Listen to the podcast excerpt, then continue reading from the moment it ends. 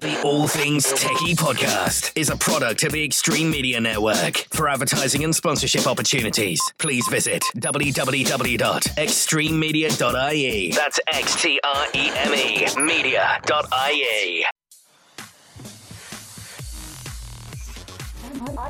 Audio visual from an Irish perspective. This is the All Things Techie podcast. Well, hello to you. It's Justin Dawson. I'm back. I'm back. Where have I been? It's the All Things Techie podcast, episode 57. And guys, I can't believe it's been months. It's been since March the 13th since I last did a podcast. Wow, that's a long time ago. Well, what's been happening? Well, have a look at this. This is where um, it started to be a two week project for uh, converting my attic at home and making it into my new office and studio. And uh, two weeks became two months nearly as we waited for carpets and bits and pieces and then there's no such thing as an easy project is there? There's never such thing as an easy project. And uh, we were waiting for carpets and blinds and then we had little incidents where um, a little bird got in underneath one of the the slates of uh, our roof and got into the eaves of the attic, and we heard this little scuttering noise. So we had to empty out all our storage um, out onto the main floor of the attic, and didn't find any bird. The bird actually must have got out some way as well, as the same way as went in, and couldn't find a hole, so that held up things as well. But I'm back, and if you want to hear and read more about what I've been doing in the past couple of months, including being an advocate for autism and um, the battles that I've had with that, uh, you can check it out on my website, www.justinordawson.com. But I am back and it's been great to get back. Uh, and you know what? It's great to see things getting back into action after, well, can we say after COVID? There is COVID still, but um, more caution. People got vaccinated, and we're back. You know, and and live trade shows are back. Um, no, I wasn't at ISE and I wasn't at InfoComm, but uh, here's some photos going through. If you're watching uh, the video version of this podcast um, on YouTube, uh, some great photos of Barcelona for ISE. Um, I think a mixed feeling really up to the final month of ISE of whether people were going or not, and then people did decide to go a last minute. Um, sort of regrets, fear of missing out. Yeah, I, I would have liked to have seen a bit of ISE. I'm definitely going next February. Um, I didn't get to InfoComm. I'm going to hold off on InfoComm for two years and hopefully get there um, in Vegas in two years' time. But I was at LTSMG in Norwich uh, with a colleague. Fantastic and great hospitality, and well done to Matt North uh, for doing the LTSMG for uh, 2022. And uh, yeah, great. We I, I would have loved to have seen more of the campus. Um, I, unfortunately we did miss because of some problems with our flights. We uh, did miss the tour around the campus, but a fantastic campus, and I won a lovely 65-inch TV, which is over here in my office as well. That uh, I I have connected an Xbox Series S up to as well. We'd probably be talking, and you'd see me doing some product reviews of the Series S Xbox. I'm getting back into gaming, not a massive gamer, but uh, in any stretch, but uh, back into gaming as well. So if you'd like to get in contact with the program, uh, you can tweet at AV Tech Junkies. That is our hashtag um, on Twitter. Uh, you can also find all the details of how to get in contact with the program at www.allthingstech.ie.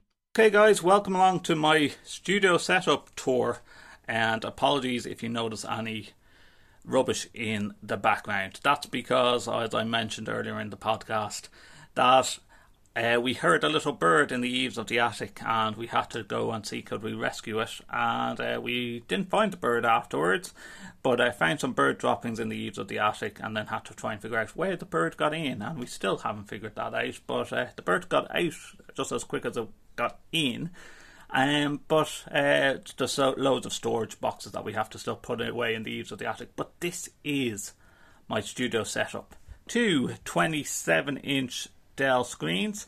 You have the Elgato Keylight Mini on the Elgato uh, multi mount and adjustable. We have the Elgato Facecam camera up the top of one and uh, great light in my attic. See that three Velux windows side by side and the blinds as well that I can pull down.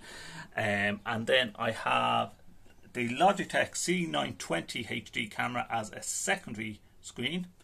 I have my small Apple Mac keyboard and the M1 Mac there.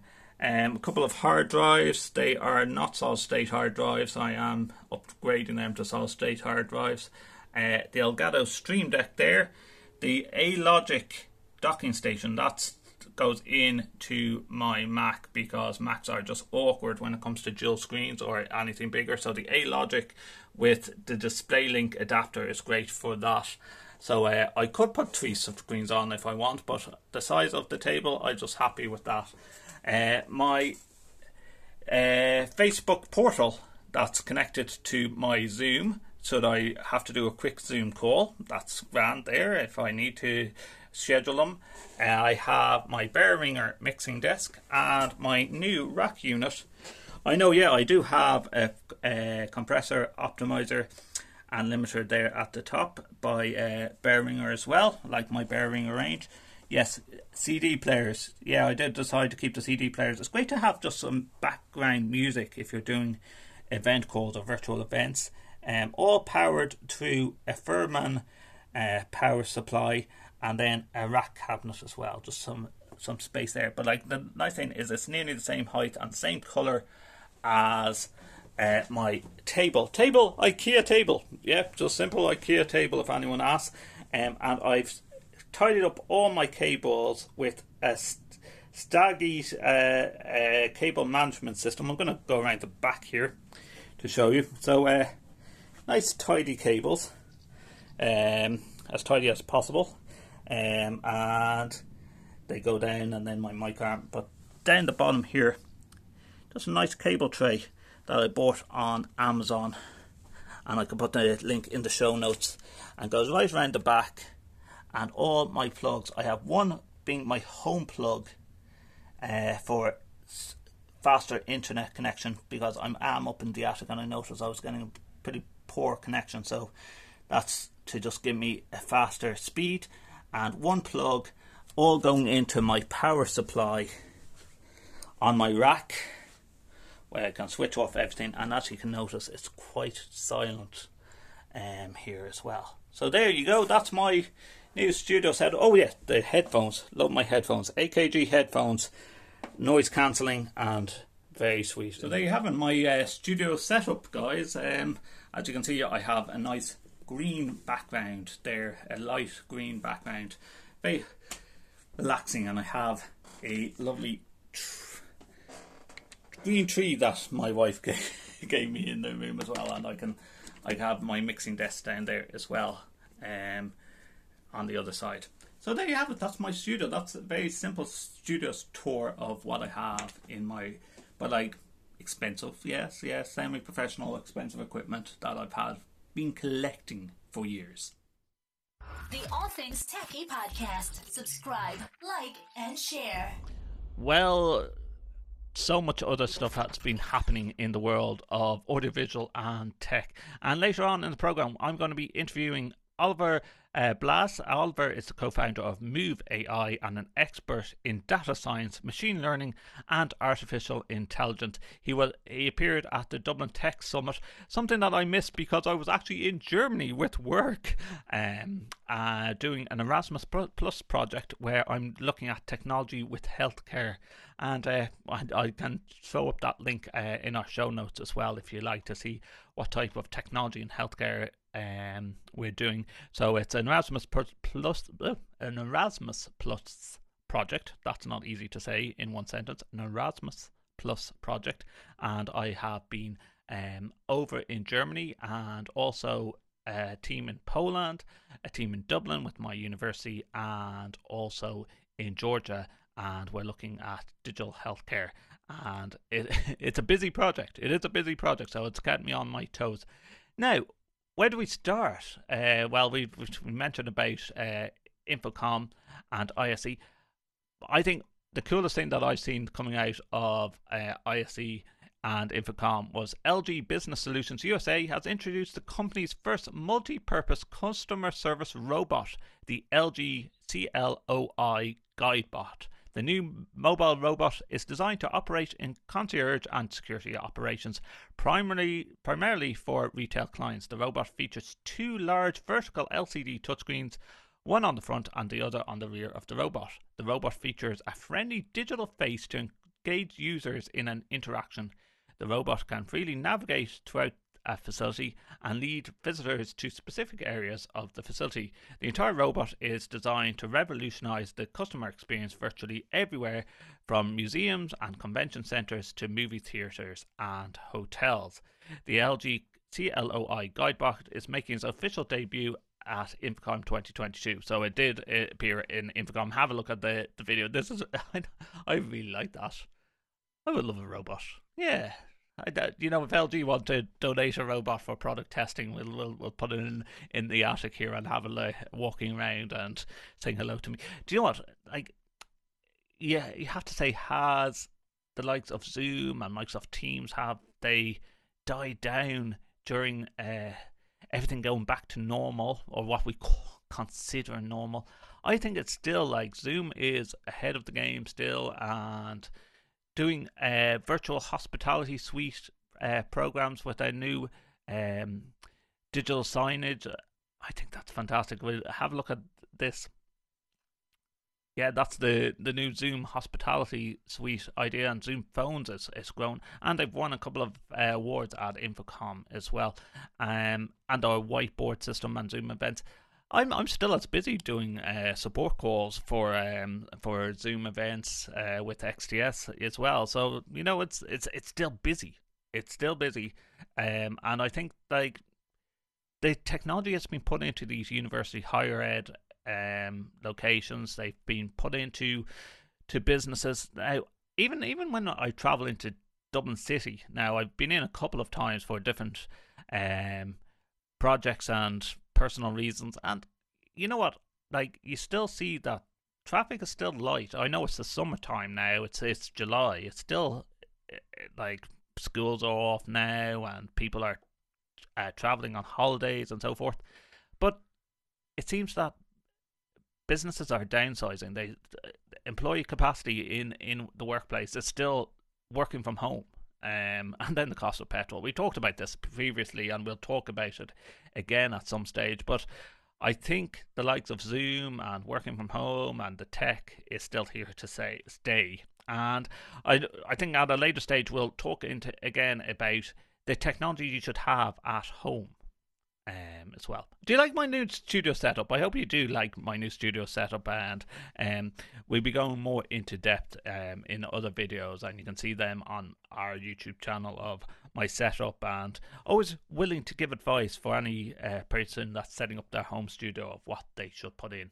But I really love this camera, the Elgato um, uh, face cam camera. It's high definition, it's great, and uh, yeah, I love it. I love it a bit. Um, still, I still need to fix up a bit of the lighting because you can't see the around my headphones that um, I am using a green screen. This isn't me on in front of Dublin City, but uh, it works, doesn't it? It's, it's, it's a nice setting, and we have used it in our podcast from the beginning. So why not keep using it?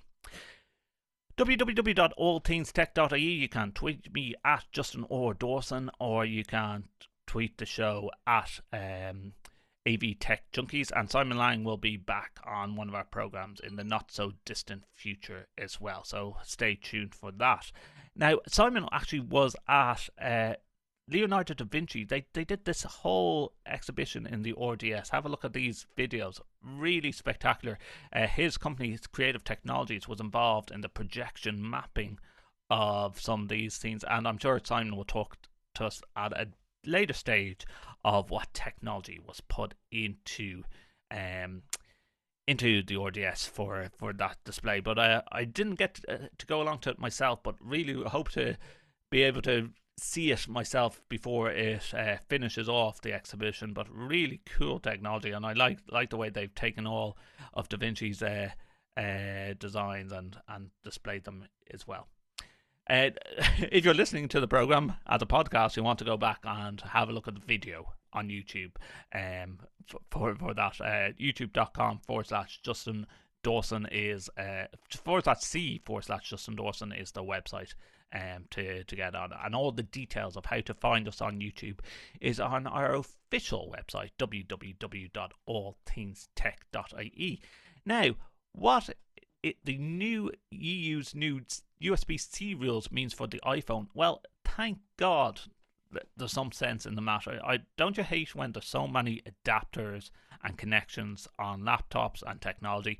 Well, it seems that the USB C is the new step and it's here to stay. This week, the European Union lawmakers agreed on a proposals to force manufacturers of everything from smartphones and headphones to digital cameras and tablets to use the same universal charging point, the USB Type C. The plan is for new rules to come into effect by fall 2024, so another two years, after which these devices that charge using wired cable will need to do so via a built in USB port. The single biggest impact of legislation is likely to land on Apple's iPhone, while the rest of the smartphone industry has gradually converged around the USB C as a single standardized wired charging port, Apple has steadfastly struck with Lightning, the proprietary connector it introduced with the iPhone 5 back in 2012. The EU's legislation could finally force it to move on.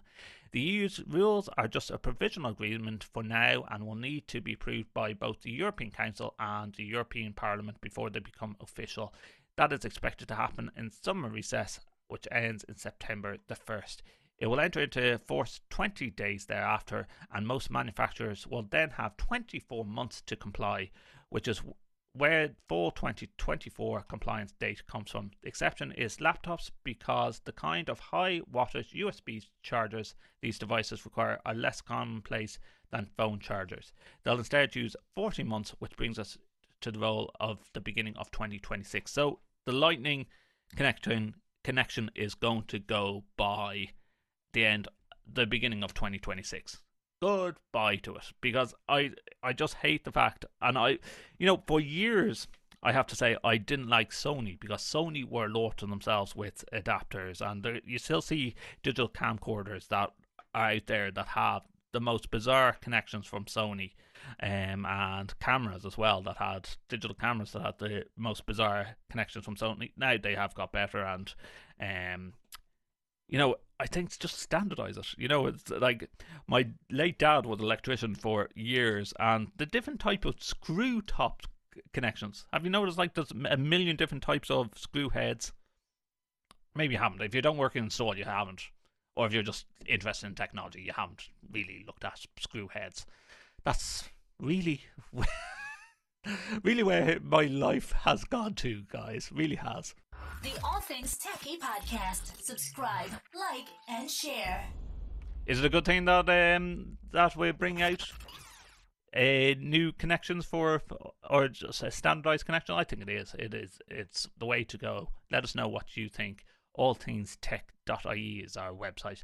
Tim Cook teased that Apple's working on an augmented reality or AR product in an interview with a state run outlet China Daily, telling AR fans to stay tuned and you'll see what we have to offer. It reads as a direct hint that the company is working on some sort of headset, which is rumored for years, unless of course he thinks people will be actually be excited about using ARKit apps on their phones. In the clip brought to attention by a 9 to 5 Mac, the interview asked Cook what he thinks the key factors are, are for AR product to be successful. Cook responds by saying that it couldn't be more excited about AR despite it being in the very first innings of evolution. Well, Aor, Aor and VR is still very much in the infancy, but uh, be interesting to see does Apple play around with that. Microsoft has accidentally released Windows 11 for unsupported PCs.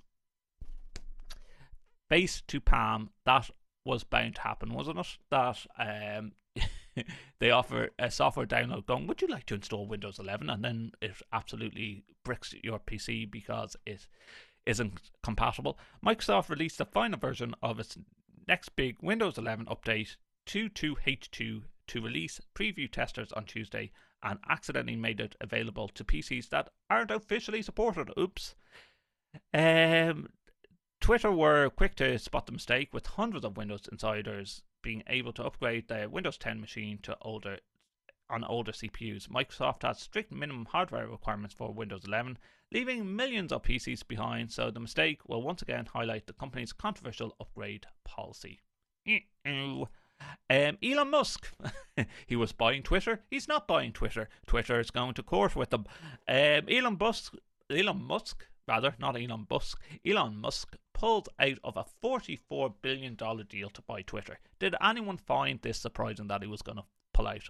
I certainly didn't. Like, for 44 billion, not million, billion. Would you not just set up your own social media network? He has the power, he has the Wi Fi, he has the money to spend on setting up his own uh, social media channel. But Elon Musk is seeking to end his 44 billion or 36 billion pounds to buy Twitter, alleging multiple breaches of the agreement. The announcement is the latest twist in the long-running saga after the world's richest person decided to buy Twitter in April. Mr. Musk said he had backed out because Twitter failed to provide enough information on the number of spam and fake accounts. Now, can can we be honest here? Like every social media platform has a percentage of fake accounts. You know, like I say, none is better than the other with regards to fake accounts. Twitter says it plans to pursue legal action to enforce the agreement. So, you know, it's started in April, it's now July. Elon Musk has looked at the back end of Twitter, said, no, not buying it. And probably like the amount of non disclosure agreements that have come into place and how much stuff he has seen behind the scenes of Twitter and his team have seen behind the scenes of Twitter. I'm sure Twitter is going, no, you have to buy it now. The Twitter board is committed to closing the transaction on the price and terms agreed with Mr. Musk's t- Twitter chairperson, uh, Bret Taylor, wrote in a tweet, setting up a potentially long and protracted uh, legal battle between two sides. The original merger agreement includes a $1 billion uh, breakup fee. In May, Mr. Musk said the deal was temporarily on hold as he was awaiting data on the number of fake and spam accounts on Twitter. The billionaire businessman had asked for evidence to back the company's assertion that spam and bot accounts make up less than 5% of total users. I say every social media account. Now, I have no proof of this, but I say every social media platform has about I say 20 to 25% fake accounts, easily. In a letter filed by the US Securities and Exchange Commission, Mr. Musk's lawyer said Twitter had failed or refused to provide this information. So that's going to be a long battle, and uh, we'll watch the, space. Um, Apple launches lockdown mode to block spyware attacks on at risk users. Apple has announced a new security feature to protect high risk users from spyware cyber attacks. Lockdown mode will be available in the autumn and the next operation system uh, across all of the company's iPhones, iPads, and Macs. This setting blocks certain functions and prevents unknown users from calling. It comes after Apple devices own, owned by activists, politicians, and journalists were infected with spyware.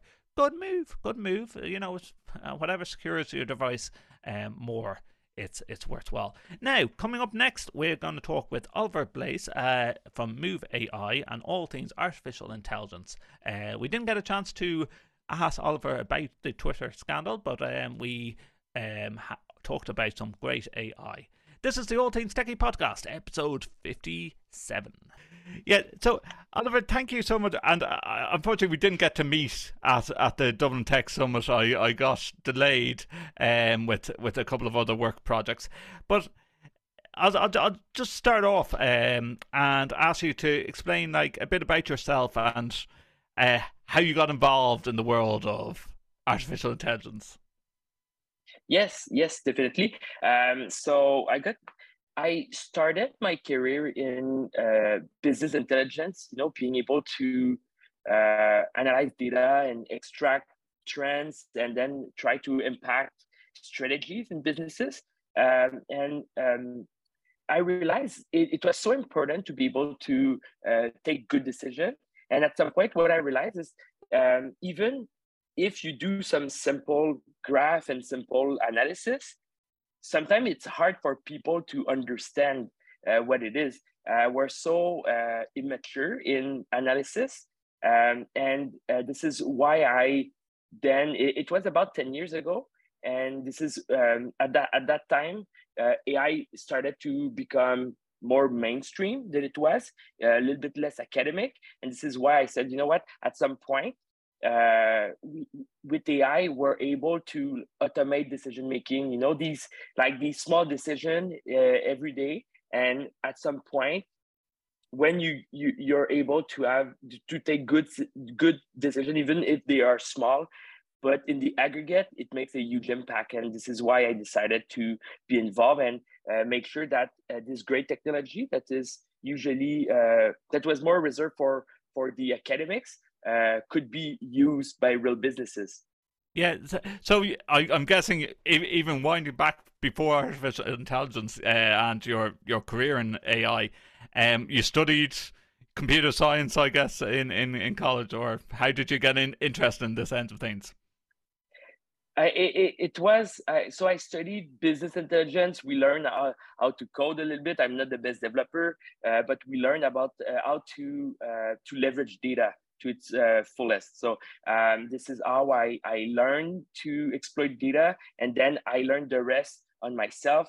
There's a very big, a very tight community out there. So it's all about trying to find the right resource online, get interested, do a lot of projects. So I did like a lot of projects before. I failed uh, many many times, uh, mm-hmm. and uh, but but at least I, I learned and uh, at some point this is where at some point i had done enough to justify you know starting my my own company. So i started a, a consulting company in ai because i felt like we could really deploy this type of solution in several different businesses. Uh, but yeah it's all about the community and being able to find resource online. So when was Moov AI established so we, we started where? So we're, we're in uh, in Montreal, in Canada, in fact. Okay. Uh, we're in Canada, and we started uh, around uh, four years ago. Okay, so explain to some of our listeners what type of jobs, what type of customers come to you uh, hmm. looking for jobs. Like the world of AI is so large in in, in so different, so many different types of way. What are your main type of customers?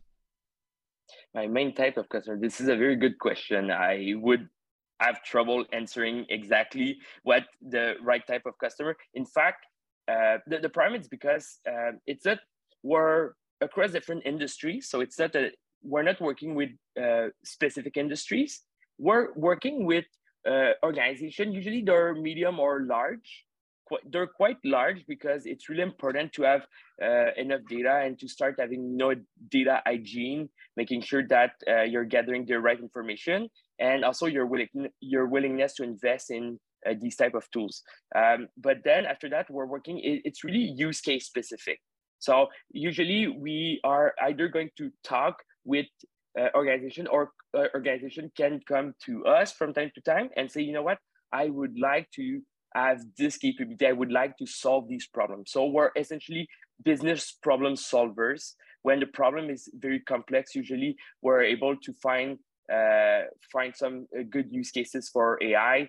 Um, when it's a really repetitive job, when you need a lot of information to, to take the right decisions, those are uh, signs, early signs that uh, probably AI could be a good tool for you uh, to, you know, get get the benefit that you're looking for.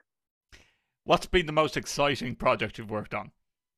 The most exciting, eh, eh, I have two different answers. Uh, one is um, a little bit more uh, uh, on the business side, and the other one it's because sometimes we do some creative work. Um, so on the business side, um, working and it's it looks stupid because it, it looks like everyday work, but you know, in grocery stores, mm-hmm. um, being able to predict the demand for the articles, so every articles that the grocery store need to order, uh, can be quite challenging, uh, especially with perishable goods. So how much meat do you need to order in order to to make sure that you're able to meet the demand it's quite difficult especially when there's promotion and uh, there's a weather impacting patterns and it, it's super complex. But it's something that you see when you go in the grocery in the grocery store. Sometimes when you go there and there's nothing there's nothing out there because everything's back order it's frustrating. And also it's frustrating in or so now that we're trying to cut a little bit uh, now that we're trying to have a little bit greener initiatives it's frustrating to to under when we understand that some people they are throwing away or they need to transform they need to almost give away meat uh, and fruit vegetables because otherwise they will they, they will lose uh, the, the, the product. So it's frustrating. And being able to build a solution that's able to predict this, I think it's very it's very useful and uh, it helps uh, it, it, helps a lot. Um, so that's one. But like one that's very fun that we worked on. So we worked on um, a um, it, it's we we worked on two very similar use case. So it, it was essentially to clone a person Okay, so uh, being able, so we cloned uh, no- Noam Chomsky. I don't know if you know Noam yes, Chomsky. Yes, yes. So we, we cloned him, and we also cloned a journalist. When I say clone, of course, it's not the a real cloning mechanism, but um, being able to um, to to understand uh, a question from someone, uh, then we created an algorithms that would um, generate a, an answer based on the Noam Chomsky's corpus, uh, and then we we even cloned his voice, so that it's it's like Noam Chomsky answer you back and building this mechanism that's living and that's able to maintain a conversation. It, it's just super fun. There's not a lot of use. it's not useful. So I talked about a useful use case and a useless use case, but those are like very, I, I just very fun to work on. We we have an Irish news reporter um who's uh, Ch- Charlie Bird. I don't know have you come across Ortiz Charlie Bird um in, yes I heard. yeah and they they did a full algorithm because he's losing his voice because of MND and I've looked at that and just went wow they just took his old news clips and they were able to recreate his voice and to the extent that there was tears rolling down his face. So you might think of it as a useless case scenario, but it this can recreate someone's voice that uh, if they have diseases that are are untreatable. It's it's incredible. Um, I, agree. Uh, in, in fact, it, it's not useless. I think it, it was a powerful word. Uh, it, it's useful.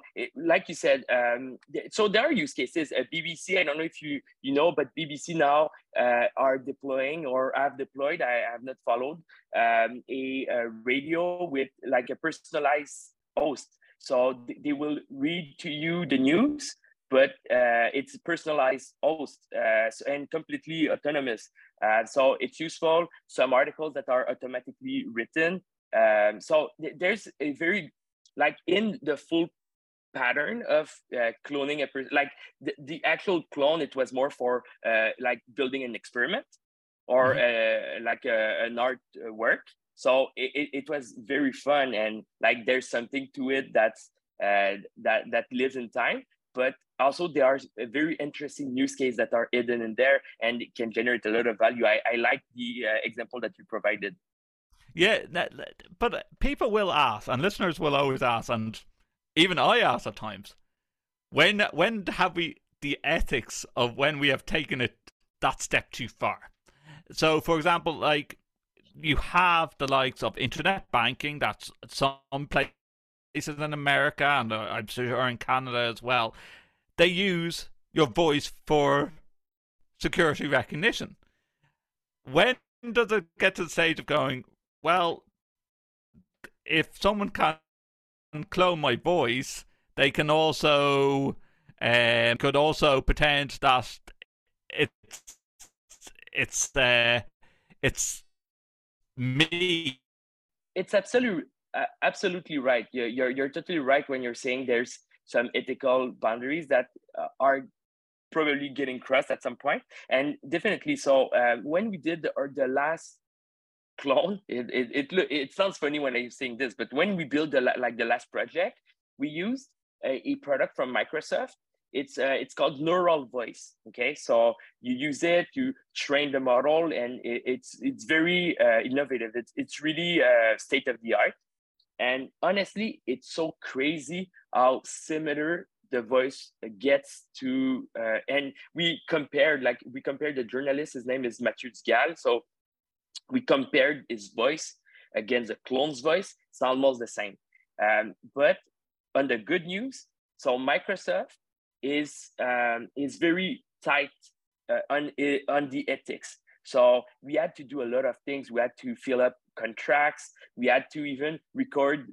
Um, so the journalist needed to um, to record this uh, with his own voice, saying, "I authorize the, the Microsoft to do this and that and this and that. And uh, we had a very, very specific contract. So we couldn't use this. Uh, so every time, for instance, every time the voice is playing, uh, the the other people need to know it's a it's a bot and it's not a real person.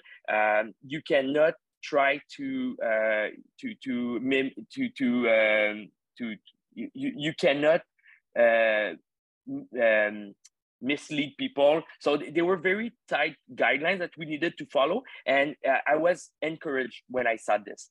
Um, the the problem though is, uh, and I know my the the community uh, won't necessarily like this, but uh, when it's open source, it can get dangerous. When yes. the the the algorithms because now it's not like you're building the algorithms from scratch. I'm not building a model from zero. You now there are some models that are we, we say pre-trained. So they are pre they are already good and you can just fine tune them a little bit okay? But if it's open source you can do whatever you want with it and mm-hmm. this is where it gets really dangerous. And this is one reason why uh, i don't know if you know gpt-3 the uh, it's um, it's a text generation algorithm. Um, and it's very powerful but this is why GPT-3 was uh, so Microsoft is now the uh, the the the seller of uh, GPT-3. So GPT-3 now is under the Microsoft's umbrella under the wholesale uh, side because they want we wanted to have some control over these powerful algorithms. Otherwise, it can be very dangerous.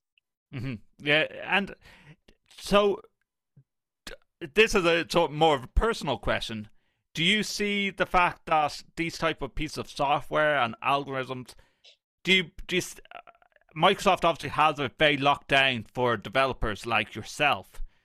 Do you see it in in time that it's going to be more open and anyone could start becoming a programmer and be able to do these type of algorithms and and create people, virtual people? It's coming. So so what's go- and I'm you know I'm uh, I'm uh, like it's very hard to read the future. It's yeah, like we're talking about innovation. So these are my two cents. Let's say. Um, so in my mind, what's going to happen is the these very big algorithms uh, that are trained. So it, it costs it, it costs so much in terms of just plain energy to train these models. It's not uh, it's not anybody who can just train GPT-3. It takes so many GPUs, so many servers to be able to get there, uh, and also a lot of time. So in my mind, these uh, the organization that are training uh, these models, they will then work. So so these model will be protected. So no, I I don't I doubt that many people will try to re- reproduce these models uh, by themselves. Instead, we will leverage these models and we will fine tune, retrain. So I can give you an example. Uh, you can take a GPT-3. GPT-3 has been trained from the web. Okay, so everything that's written basically is part of GPT-3. But yeah. you could say, you know what? I will only try to uh, write poetry with the GPT-3. So you could say, I'll take GPT-3 and then I'll fine tune it with every poems that I like. And then GPT-3 could write me new poems from scratch. So you fine tune it uh, and like it's all like poetry is not very harmful, but you could say, you know what, uh, I will build uh, a capability using GPT-3 to create fake news on the Ukraine versus uh, Russia war, for instance. Right. So okay. you could, you, that, it, this is where it gets complicated. So now, because the, these algorithms will be locked down, so you will have to to follow an ethic, like ethical guidelines. Uh, and but but then I think everybody will soon be able to do this, like this fine tuning work, but following these ethical uh, uh, guidelines. So it, it's coming. It's called uh, low code, no code platforms. So you'll be able to say, you know, with like an interface, I want to use GPT-3. Uh, here are different type of of uh, articles or poetry uh, po- po- poems. Here mm-hmm. are some poems, and uh, I want to fine tune it, and then I can generate new poems. So it's coming very very soon. Now, you you say that it the length of time it takes. How long did it take for you to do your no Noam Chomsky um, person virtual person?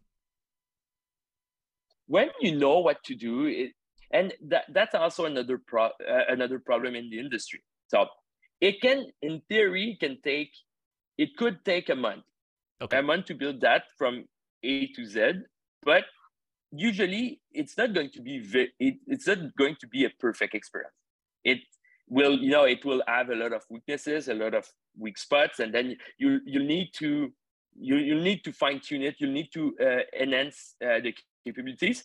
So and this is so where do you stop and this is an, another challenge. So i don't know if you heard about LaMDA, LaMDA 2 the the google chatbot. Yeah. So there's so you could say, you know what, we'll build like a chatbot to be able to do a certain task. It's not going to be perfect, but it's going to be good enough. And usually in businesses, this is what you need. You need something that's good enough. Uh, it, it does what you need to get the benefit that you're looking for. But uh, one luxury, these big cloud providers like Google, like like the uh, the uh, the uh, GAFAM in French, with um, so anyway, the Google, Facebook, Amazon of this world. So they, they have a lot of people. They have big, big, big workforces working on these, and they're able to to build these fantastic um, platform and and models and algorithms. And like LaMDA 2, for instance, is so good that people they start thinking, and you know, here the the the the, the employee that says uh, LaMDA 2 is sentient. It, in my mind, it's not sentient. It's just a very good chatbot, and it's so good it uh, misleads people in in thinking it, it's human too, but it's not. It just learned from pattern from other human in the past. Yeah, that, and it's crazy. Like we've all used these type of support uh, bots on websites, and when you're looking for tech support, and sometimes you you try and play with them. You just go, okay, like to see is this a bot or is this a human person? So you start asking them questions instead. But as you say, it's so realistic that they know that if you haven't answered something correctly, they'll go back and and ask you. Let's let's go into the shopping end of things again. Now, actually, before we go into the shopping end of things, like that, we, we're talking a lot about text. We're talking about audio there, but I think the the visual is still very much in its infancy with regards to when you start doing AI. Like I've seen some type of face swaps. You talk about propaganda videos. Some are getting very, very um, realistic, but it's usually around the skin and the lips movement. And at times you can say, "Hold on, I." In that frame, you can see the computerized image do you think it's getting better, or have have like have you experimented with the the visual end of things as well as the audio? It's it's very difficult to have good video, good. Uh, it, I think images. Uh, it has been solved basically. Um, with images now, you're able to build very very realistic images. Um, but with videos, the problem is the amount of images. So you need to have consistency. I mm-hmm. think it's a different objective if you're thinking about it. So the objective about having something realistic. So that can be met. This image is realistic. Great. But you have to have a lot of different images that are uh, realistic and alike. So the image need to always be similar because you need to be consistent. So this is a very, very big challenge. Um, but you know, with, with images, this is dangerous. You see a lot of uh, image already. Um, it, it, has impacted some even political scene. They, there were some scenes Uh, I don't recall what uh, country it was in uh, Latin America, but um, one candidate needed to uh, to to drop uh, out of a race because his wife. so they were they were images about his wife having an affair. It was not even true. It was it was a deep fake of of her. Wow.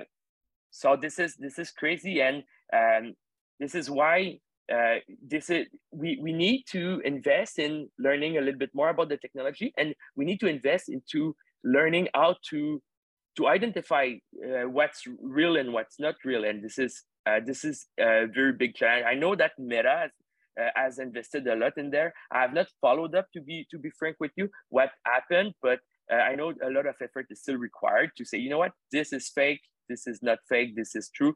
Uh, same thing with um, with the um, same thing with content. So now everything, and I'm super suspicious every time I'm going on the internet because I know how easy it is to create fake content, to create fake images, to create fake clips.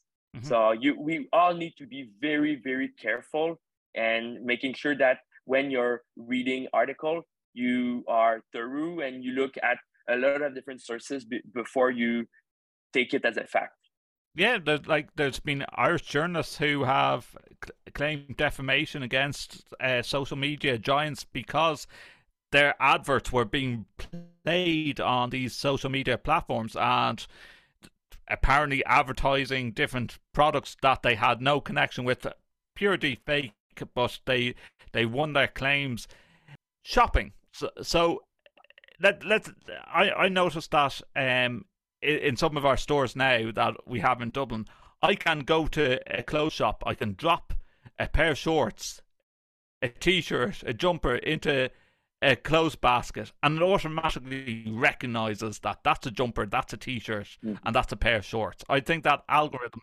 is amazing.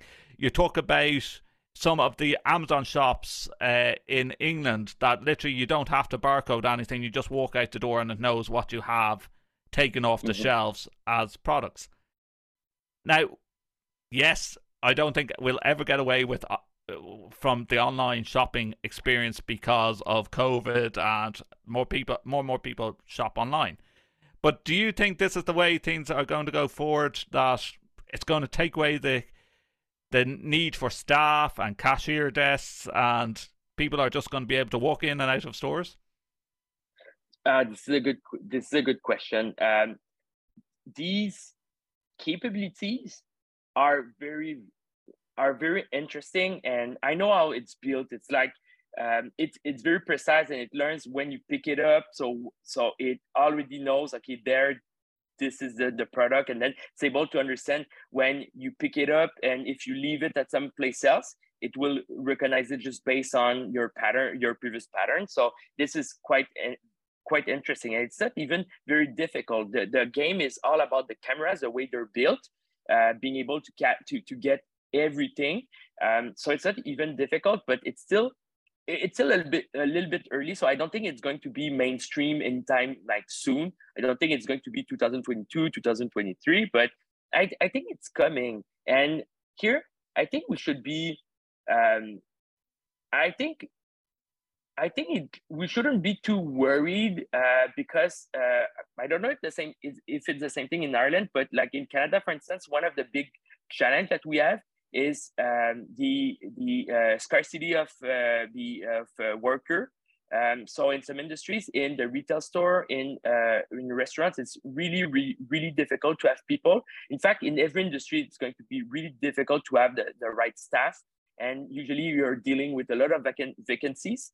So in fact, these type of algorithms will will help in Canada to try to uh, reduce the, the, the, the, the, the need for workers uh, because it's going to be super challenging to get them. And uh, with the baby boomers getting uh, retired, um, it's going to be more and more challenging in the next coming years. Um, so um, I don't, I, I'm not sure if it's going to be completely mainstream, uh, but it's going to help some of the some of the companies uh, getting around the scarcity of uh, of uh, its workforce. Yep, I, I totally agree. Oliver, I, I appreciate you giving your time up for this interview. Um, really interesting, and the end of artificial intelligence that is a growing trend. Um, unfortunately, I, I would have loved to. I, I say if I, we met at the Dublin Tech Summit earlier uh, this month, uh, I say we would have sat for a, a good long time over coffee talking about all the different types of deepfakes and algorithms and ethics involved. If people want to hear more about your, you and your company, where can they find you? You can find me online. Honestly, I'm I'm um, a big fan of uh, LinkedIn. I'm uh, a lot on LinkedIn, so you can find me at uh, Olivier Blais uh, on on LinkedIn. Um, I can uh, maybe we can uh, I'll share I'll share the video for sure, so we'll be able to find me. And also, I'm I'm out there at a lot of different conferences. Um, so you can probably catch me at one of the AI conferences. Um, so I'm uh, I'm traveling these days. It's pretty fun. It has been a long conference uh, spring. Usually it's around May and June, but now it it, it drags on probably because of the COVID uh, the COVID getting uh, a little bit less uh, serious, and uh, now the, these events are in person and they they're going into July, and even there are some events in August. So definitely we'll we'll be able to to see each other in a in a future conference for sure. Well, our thanks to Oliver Blais and um, everyone that's helped contribute to the All Things Techie podcast, episode 57. We are back. I'm so glad to say we're back, and I will be doing a lot more podcasts in the not so distant future. Simon will be joining us in episode 58. Thank you for listening. Thank you for tuning in. Do look at our show notes on our website, www.allthingstech.ie. Until next time, take care. Bye bye.